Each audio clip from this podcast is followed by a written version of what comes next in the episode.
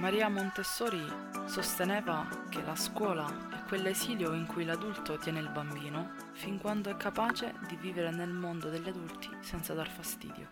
In questo primo episodio voglio condividere con voi il mio disagio quotidiano del mese di settembre. Sì, mm, questo periodo mi ricorda il ritorno a scuola tanti anni fa e proprio qualche giorno fa le scuole hanno riaperto ufficialmente. Ufficialmente dopo il referendum sulla modifica di tre articoli della Costituzione, ma non mi soffermerò sul disagio politica, almeno non per il momento. Parliamo quindi di rientro a scuola. Pagherei per tornare a scuola in questo momento niente pensieri, a parte dover fare i compiti, affrontare le interrogazioni e rivedere gli amici. Quelli sì che erano dei bei tempi. I disagi a scuola al massimo si riconducevano al cavolo, non ho studiato per l'interrogazione di storia, oppure al dover evitare i bulli dei piani alti se capitava. E per inciso No, non sono mai stata una secchiona a scuola, ma neanche una ignorante. Me la cavavo. In alcune materie andavo meglio, in altre un po' meno. Il disagio di oggi nel vedere i ragazzini che tornano a scuola dopo il problema del Covid-19 mi ricorda che l'ultima volta che ho messo piede io in una scuola è stato molto tempo fa.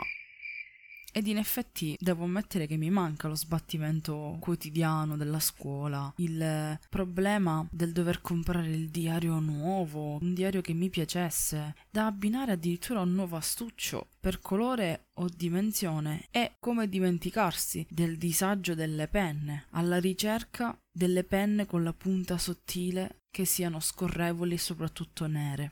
Dover fare la fila fuori dalla libreria con il numeretto da salumiere e lottare con chi tentava di passarti avanti per l'acquisto dei libri. Stiamo servendo il numero. Che bei 10. ricordi e che disagi. In effetti mi manca. Adesso il disagio te lo porti dietro perché ad una certa età devi trovarti il lavoro, devi socializzare con i colleghi, anche con quelli stupidi, devi lottare per i tuoi diritti, per avere un pezzo di carta che si chiama contratto e addirittura anche per avere uno stipendio non sottopagato. Insomma, disagi che solo chi sta attraversando questo periodo in balia al nulla può comprendere. E poi lottare con i tuoi genitori, lottare con i tuoi parenti che vogliono sapere quando ti sposi, quando fai figli come se fosse la cosa più importante di questa vita. È tutta una lotta, insomma, una lotta di qua, una lotta di là. Ma se lotti contro il male e non hai paura, sei. Grazie alla Toy Animation per questa perla. E scusate, ma sì, sono fatta così. Mm, sono fatta male, non posso farci nulla. Trovo sempre il modo per sdrammatizzare anche nei momenti di puro disagio.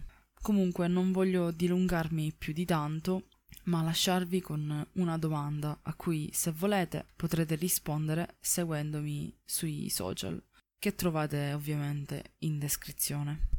Anche voi avete nostalgia della scuola e dei disagi che comportava riprendere la scuola a settembre?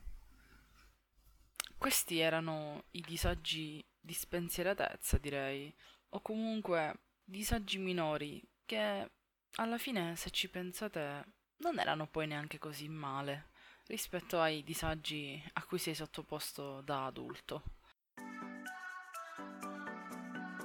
Grazie per aver ascoltato Disagio in pillole. Troverai il mio podcast sulle maggiori piattaforme quali YouTube, Spotify, iTunes, Google Podcast e le anteprime anche su Instagram. Tutti i link li troverai in descrizione. E se vorrai seguirmi, mi farà davvero piacere non mancare per il prossimo episodio di Disagio in pillole. Buona giornata e ricorda, sorridi sempre, anche in faccia al disagio.